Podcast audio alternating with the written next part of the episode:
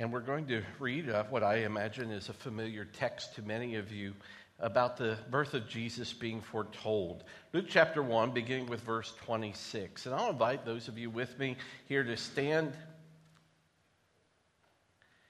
And would you just pray this prayer with me? Lord, this is your word to me today. May it be a lamp unto my feet and a light unto my path.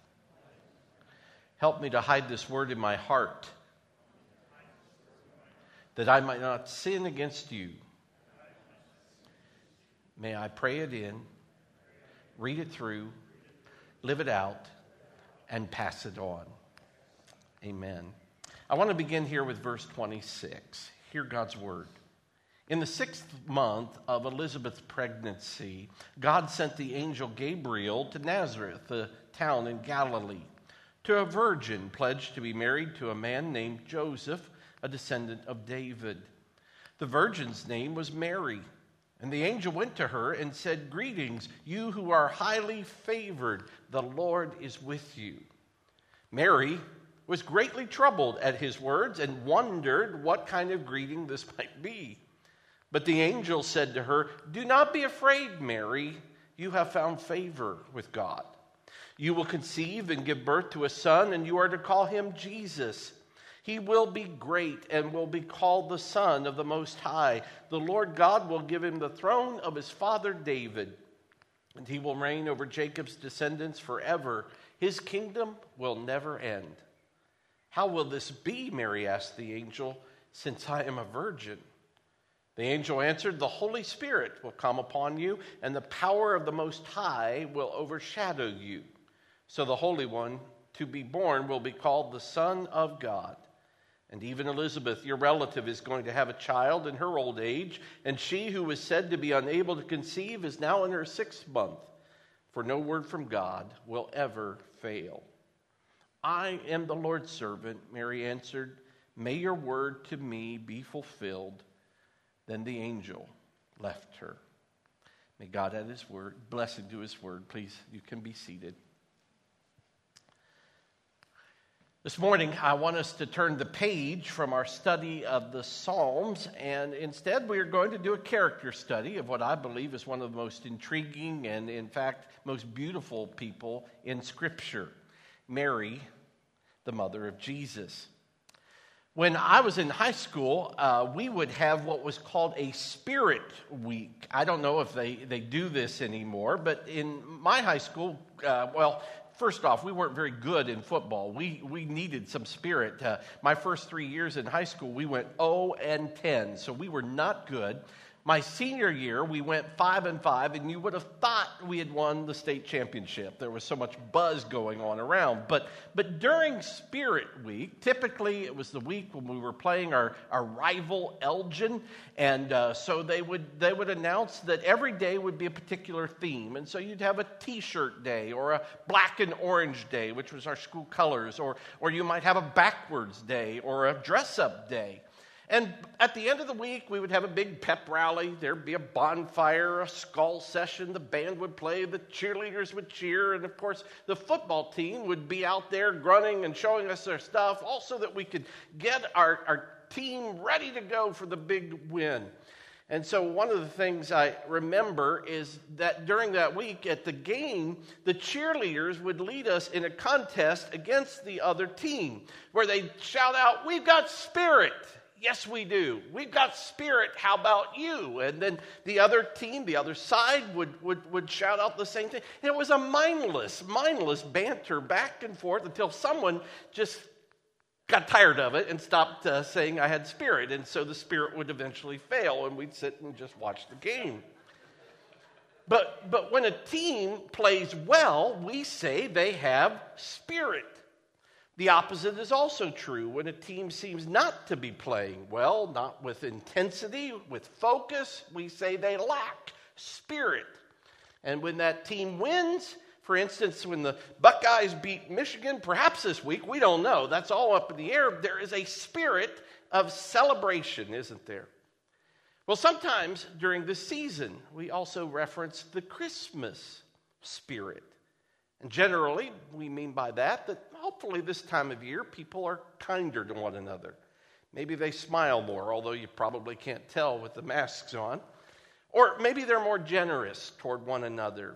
But they're, they're, I don't know about you, but I found that, you know, the snow that fell earlier this week put me a little more oomph in the Christmas spirit. And so we were a little more engaged in our Christmas decorating, setting up our lights. And of course, if we enjoy this season, we, we love the songs.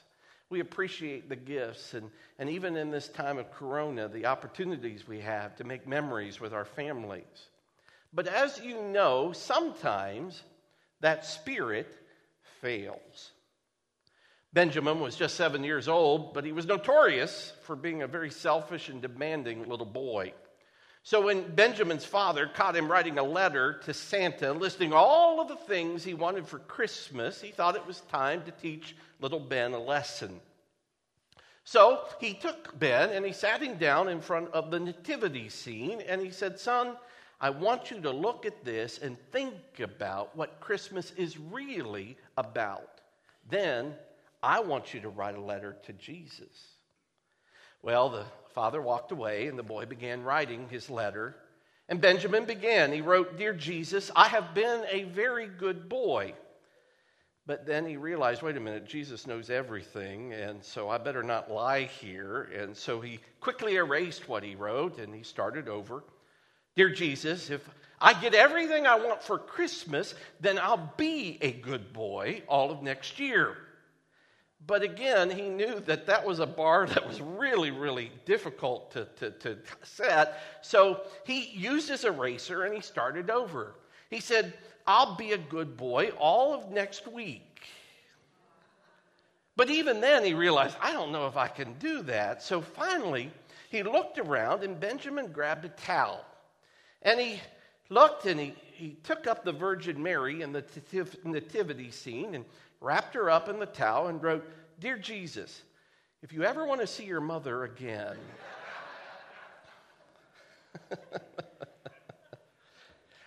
you'd say that boy had a troubled spirit, something like that, right? But the spirit I want to talk to you about this morning is actually quite different the spirit of Spirit Week or the spirit the team has during a win or the spirit of Christmas, even that we discuss, is, is really a feeling. But the spirit the Bible talks about isn't a feeling, the spirit is a person. And this spirit comes upon people, and as we see here in this passage, actually overshadows them. He lives in them and over them. And one of the things that is ushered in by Jesus' coming was we now live in the age of the Spirit. You remember in Acts 1 8, as Jesus is ready to ascend to heaven, he tells his disciples, And you will receive power when the Holy Spirit comes upon you, and you shall be my witnesses in Jerusalem and Judea and Samaria, and even to the remotest parts of the earth. I want you to think about this, that this morning because Mary was not the person you would most likely expect God to use in his plan of salvation. Nazareth was not the place you would expect God to begin his plan to reach the world. The truth is, Mary was probably just old enough to join our youth group. She was poor. Poetically, we hear her describe her situation as a lowly estate.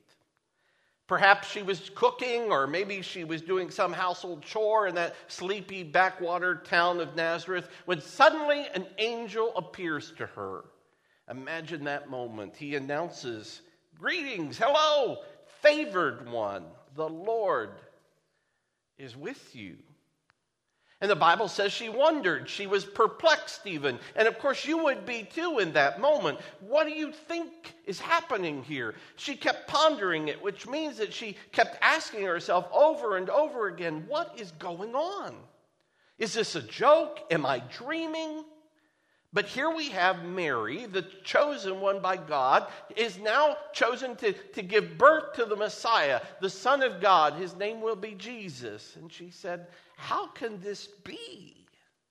And the angel says, The Holy Spirit will come upon you, and the power of the Most High will overshadow you. And so, what we see is that Mary was a person who lives in the shadow of the Spirit.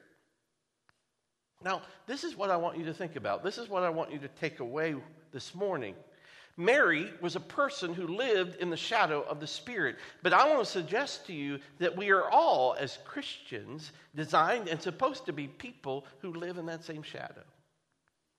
That the Spirit of God is the same Spirit that came over Mary and overshadowed her and empowered her to, to help in God's process of saving the world, is in fact wanting to empower us, overshadow us, and live within us. And so Mary is an example of a person who lived in the Spirit's shadow. And for just a few moments, I want us to consider what that says about her life, and maybe even more importantly for us this morning, what it says about our lives too. What would it look like to live in the shadow of God's Spirit? Well, the first thing I want you to note about a person who lives in the shadow of the Spirit is they are highly favored. This is good news. Friends, if Christ is born in you, if the God who came to earth has come to know you and you know him, then I want to tell you something this morning. You are highly favored. Sometimes we take this, this fact for granted. We grew up in the church, and so we take for granted that Christ has made himself known to us, that God has reached out to us. Or maybe some way we've been in the church for years and, and we just kind of uh, settle for an understanding, but we don't take away the magnificence of the fact that Christ has called us to be his own. You are highly favored this morning. The same God who created the universe, the one who is eternal, all powerful, all knowing, he loves you and he cares about you. You are highly favored. 1 John 3 1 says it this way Behold, what manner of love the Father has given unto us that we should be called the children of God. We are highly favored this morning. We are God's children. I, I can think of no greater privilege than that. And so God knows me, God loves me, and God wants to spend eternity with me. That's amazing. But now, now think about this with Mary. She's poor. She's not married. She's going to have some explaining to do. And even when she explains, who's going to believe her? How many people are going to buy her explanation that the Holy Spirit has conceived a child in her womb? Imagine her having to tell her dad or to sit down with Joseph, her fiance. Now we know that God eventually sends Joseph an angel, but there's no indication that her mom or her dad got any divine word. The whole community would soon be mocking her in derision. For me, I've never thought it was much of a mystery why Mary chose to go and visit her cousin Elizabeth a ways away. I remember it used to be common for single girls who were pregnant to to go live with family somewhere else because the shame was just too much for the family. But when you think about it, at least initially, it doesn't seem like Mary was favored at all. And Christians need to remember this. There are going to be times when we wonder if God is really on our side. Is God up to something at all? Or is this a cruel joke? It's those times when we wonder, it's those times when we're perplexed that we have to learn to trust that His Word has been given to us and we trust Him and not the circumstances we find ourselves in.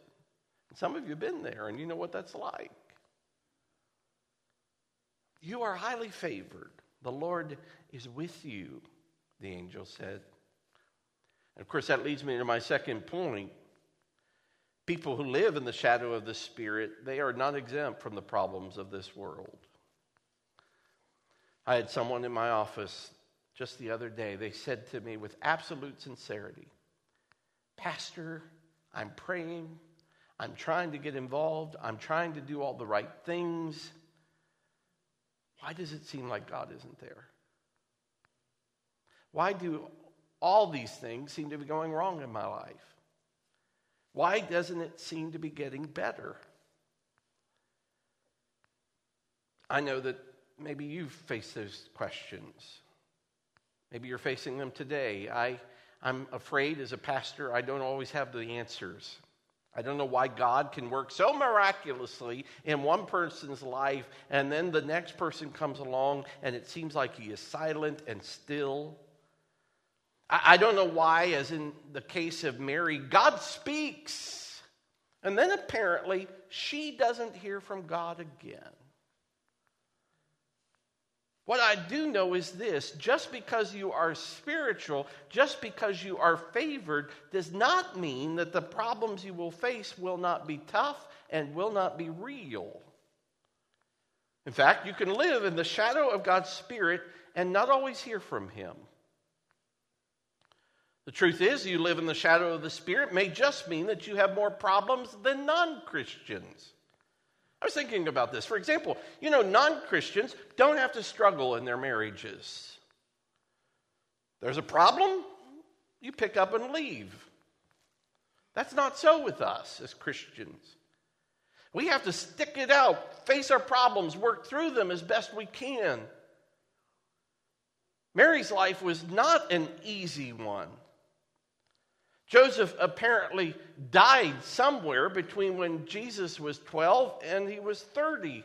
So she was a widow much of her life and had to fend for herself. And one day, she would have to face every parent's worst nightmare. She would witness before her very eyes the death of her own son. So, being favored by God didn't mean that she was going to have an easy life. In fact, I would argue it often brought more hardship. I remind you in 1 Peter chapter 1, he writes, In this you greatly rejoice, even though now for a little while, if necessary, you have been distressed by various trials, that the proof of your faith, being more precious than gold which is perishable, even though tested by fire, may be found to result in praise and glory and honor at the revelation of Jesus Christ.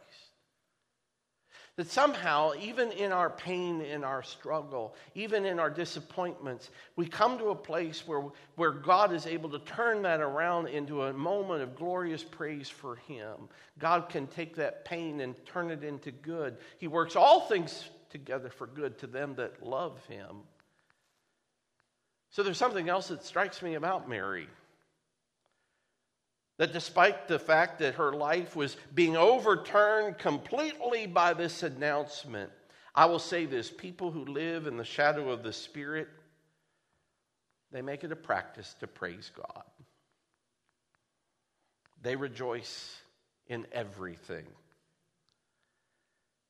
Mary is given this momentous and somewhat troubling news.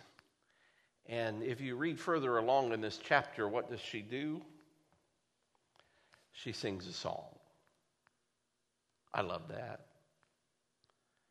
Chapter 1, verse 46, she begins My soul glorifies the Lord, and my spirit rejoices in God my Savior. In the midst of her trouble, in the midst of her perplexing, in the midst of the questions she surely had, she could see that God was going to be up to something great. And in that, she was going to rejoice. Do you want to know this morning the test, I think, that God is residing in you and over you? Well, ask yourself do I regularly practice praising Him? The psalmist says, His praise will continually be in my mouth, in good and in bad. Do I enjoy the opportunity to worship God? In fact, have you ever considered what a disappointment heaven will be to those who don't enjoy praising God? Do you practice praising Him even when you don't have a clue as to what He is up to? Even when you think that He is hurting you? During this season, and I've got to tell you, this has been a difficult one for many of you, and it's a difficult for, for someone like me who's trying to lead and trying to discern what's the right thing to do. When should we meet? When should we not meet? How should we uh, embrace what is going on? Lord, teach me. And, and I've had to return again and again, Lord, I know you're up to something. I know you're on the move. I know that you're still worthy of my praise. And I just have to, to, to consciously focus on the fact that he is still good. I suspect all of us have to do that. But Mary, she, she rejoices in the challenge before her. For this is my God, my Savior. But fourthly, I think people then living in the shadow of the Spirit, if you think about it, they have Jesus Christ living in them.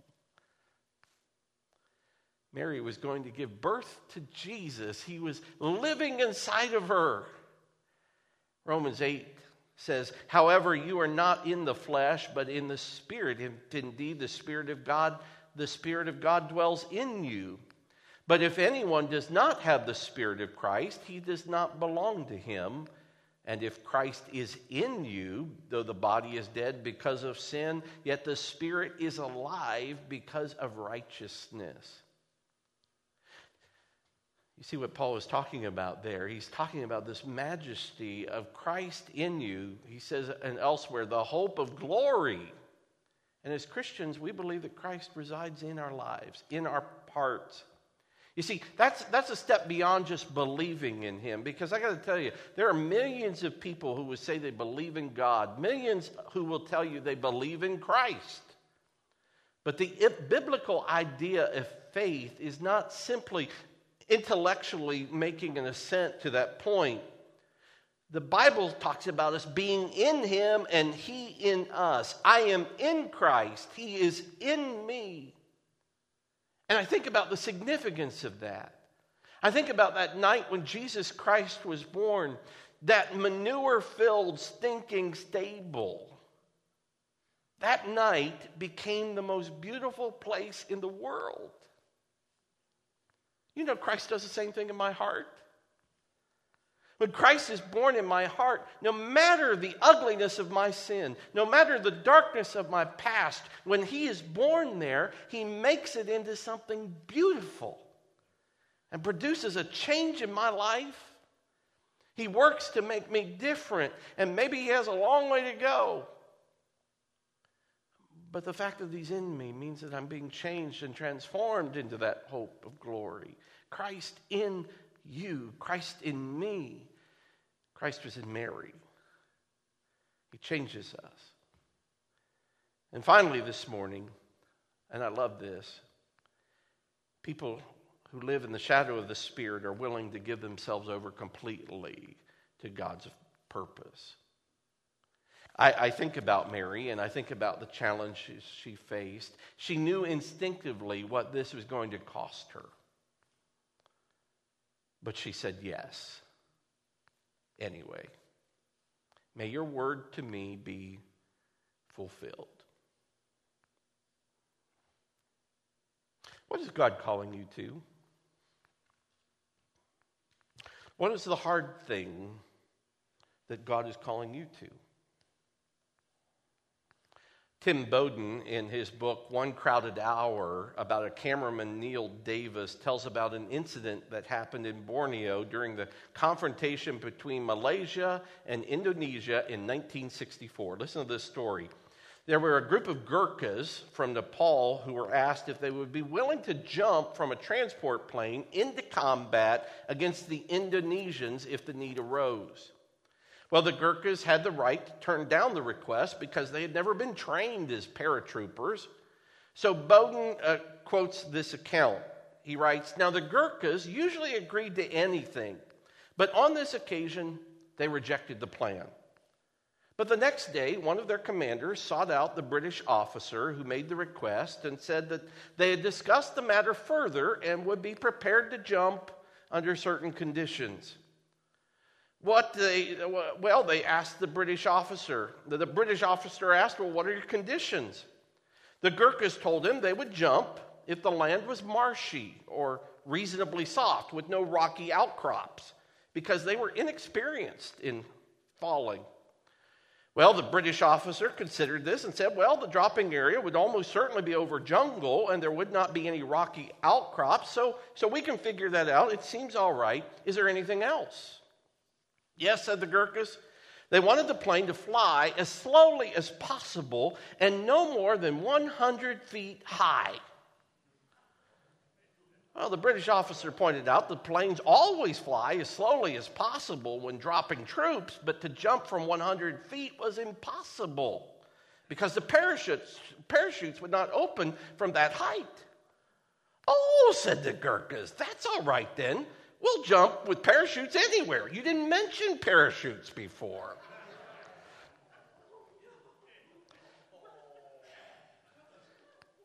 I like that spirit. God, what do you want to do in me? What are you challenging me to do? What is hard? And am I willing to say yes? Over this next year, whatever it brings, there are going to be moments when God is going to ask you to do something hard. Mary was facing one of those moments. What's going to be your response? Are you going to recognize that God has favored you? Are you going to recognize that He is worthy of praise? Are you going to recognize that the only response is, Lord, yes, may it be unto me as you have said? Let's pray together. Father, I, I thank you for Mary and what we learn from her, this young lady who demonstrates such a maturity and faith in your plan. Lord, we live in a season where there is uncertainty and trouble, and we are perplexed and we wonder ourselves, what are you up to? And yet, Lord, we know with certainty that you are worthy to be praised. And so, Lord, I pray that you would allow us to offer you ourselves completely, that we would hold nothing back from you that you would take what you will from our lives and use it for your glory's sake, that your Holy Spirit might refresh us by overshadowing us and empowering us with yourself, that we might know the victory and the joy that comes when we walk closely with you. Lord, fill us up even this morning, I pray. I ask this in your holy name. Amen.